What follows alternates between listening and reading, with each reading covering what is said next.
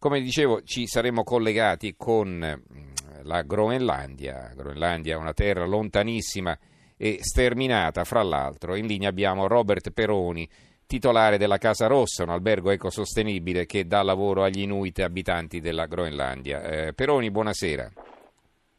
Buonasera. Piacere di riaverla ai nostri microfoni di Radio Rai. Allora, eh, lo spunto ci arriva, per parlare della Groenlandia, ci arriva dalle elezioni che si sono appena tenute in Groenlandia. È scarsamente importante il risultato, i partiti che hanno concorso, insomma, in, scarsamente interessante per noi italiani, intendo dire. Ecco, però eh, sono emersi in questa campagna elettorale eh, tutte le ragioni di chi chiede una indipendenza dalla Danimarca, ma la Groenlandia riuscirebbe a reggersi in piedi da sola, secondo lei? Ma al momento non è visibile, però forse in futuro si pensa, è un sogno, un sogno per tanti, la libertà è tutto lì. E hanno sofferto per modo di dire anche la Danimarca per tanti anni, anche se bisogna dire una cosa e ammettere che la Danimarca ha fatto tanto bene, però non ha mai raggiunto il cuore del popolo. E questo vuol dire tanto perché noi siamo tutti bambini qui. Bambini in che senso? Bambini che, che, credono in qualche cosa, che credono non quello che è scritto ma quello che è detto. E, um, pensano che il mondo sia loro, eh, tutto ghiaccio, tutto bianco, eh, un siamo un po' distaccati dall'altro mondo.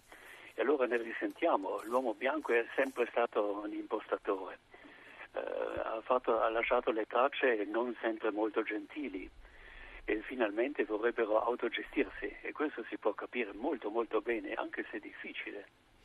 Allora, la Groenlandia è scarsamente popolata, insomma, con tutti gli abitanti della Groenlandia ci facciamo una piccola città italiana, insomma, no? E, sì. e, e, lei da quanto tempo vive in Groenlandia? Ma io sono venuto qui 38 anni fa e adesso da 25 anni sono proprio stabile qui e vivo in Groenlandia, da 25 circa. E non ha nostalgia dell'Italia? Sì. Sì, mm. però di tanto in tanto torna a trovarci o no? Torna a casa o no? O la sua casa ormai è la Groenlandia? Mm. giorni per fare, per fare delle compere, delle spese, perché il salame italiano è Le manca. e mm. ci sono dei formaggi, c'è quello o quell'altro mm-hmm. e vengo due volte, ho una figlia a Mantova e voglio anche vederla due volte all'anno, al minimo. Ho capito. Senta, lei gestisce questa, questa, Casa Rossa, noi l'abbiamo intervistata qualche anno fa, ci è venuta a trovare in studio qui a Radio Rai e eh, insomma ci ha raccontato di questa sua interessante iniziativa. Ci può ricordare che cosa ha messo in piedi a Tasilac? Sì, giusto, noi abbiamo fondato la Casa Rossa ancora 25 anni fa, ma senza pensare troppo in avanti. E I giovani sono venuti e si sono lasciati, ehm, ci sono tanti persi, cioè, um, l'alcol funziona molto forte, purtroppo ha un influsso tremendo qui, e, um, poi il suicidio. I ragazzi sono venuti e le ragazze a trovare un conforto, non a parlare tanto perché qui si parla poco, però c'è una, una, spalla che li accoglie, un fianco che capisce, cerca di capire qualche cosa.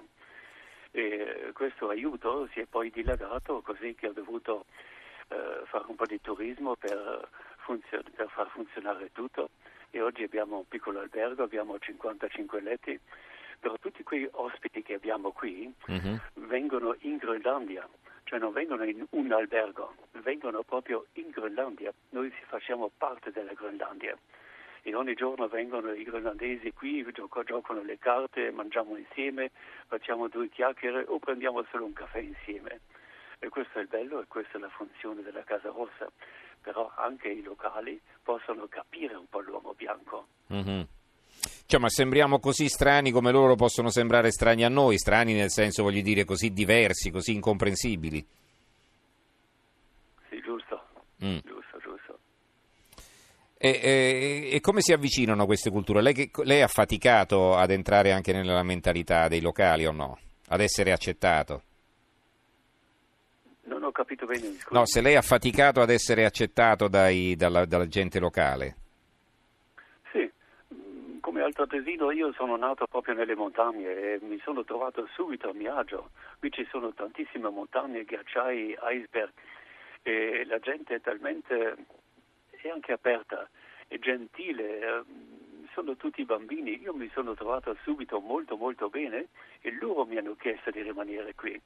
Io non ho mai pensato di rimanere in Groenlandia. Per prima cosa non volevo andare in Groenlandia perché pensavo di una terra brutta, bianca, un popolo ubriaco.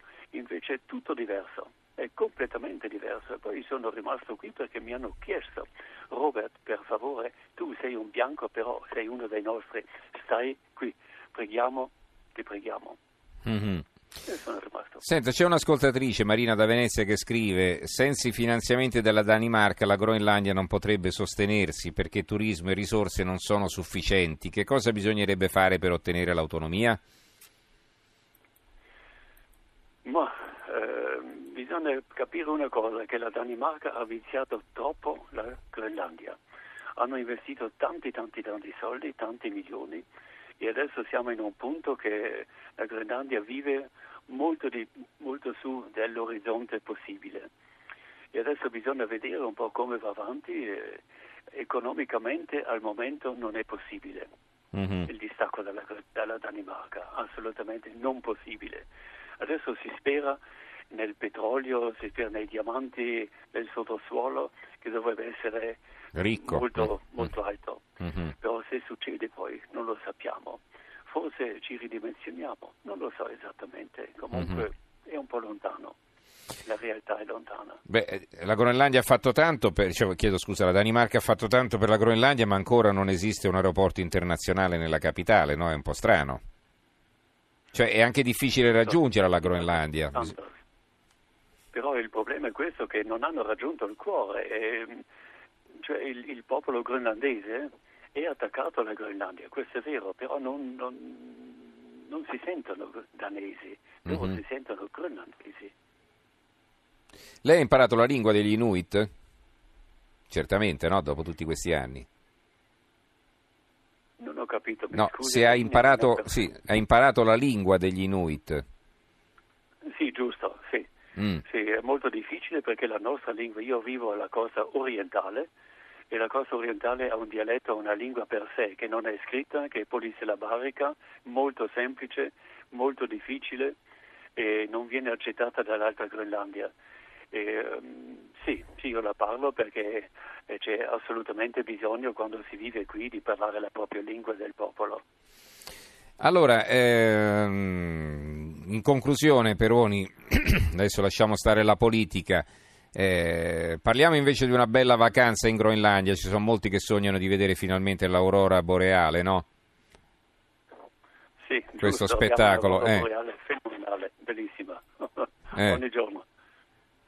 Allora, eh, c'è Alessandra da Napoli che chiede se ci sono e quali evidenze di cambiamenti climatici lì da voi. Ma eh, ne sentiamo, ne risentiamo un po', però devo anche dire che il popolo per sé non è molto toccato da questo. Invece di andare fuori con le slitte da cani, non so, 20 km, ne fa solo 10 km e poi prende la barca.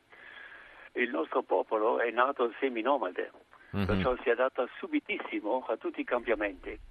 Noi sentiamo un po' il ritardo del ghiaccio, del- i fiordi non sono più così buoni con, la- con il ghiaccio, Mhm. però non è molto grave, per modo di dire, non si risente tanto, non soffriamo, però potrebbe diventare veramente una sofferenza nei prossimi anni perché va molto veloce. Ecco, ma può anche darsi che però eh, ci sia anche un risvolto positivo, nel senso che ci saranno molte più terre coltivabili se si sciolgono i ghiacci, o no?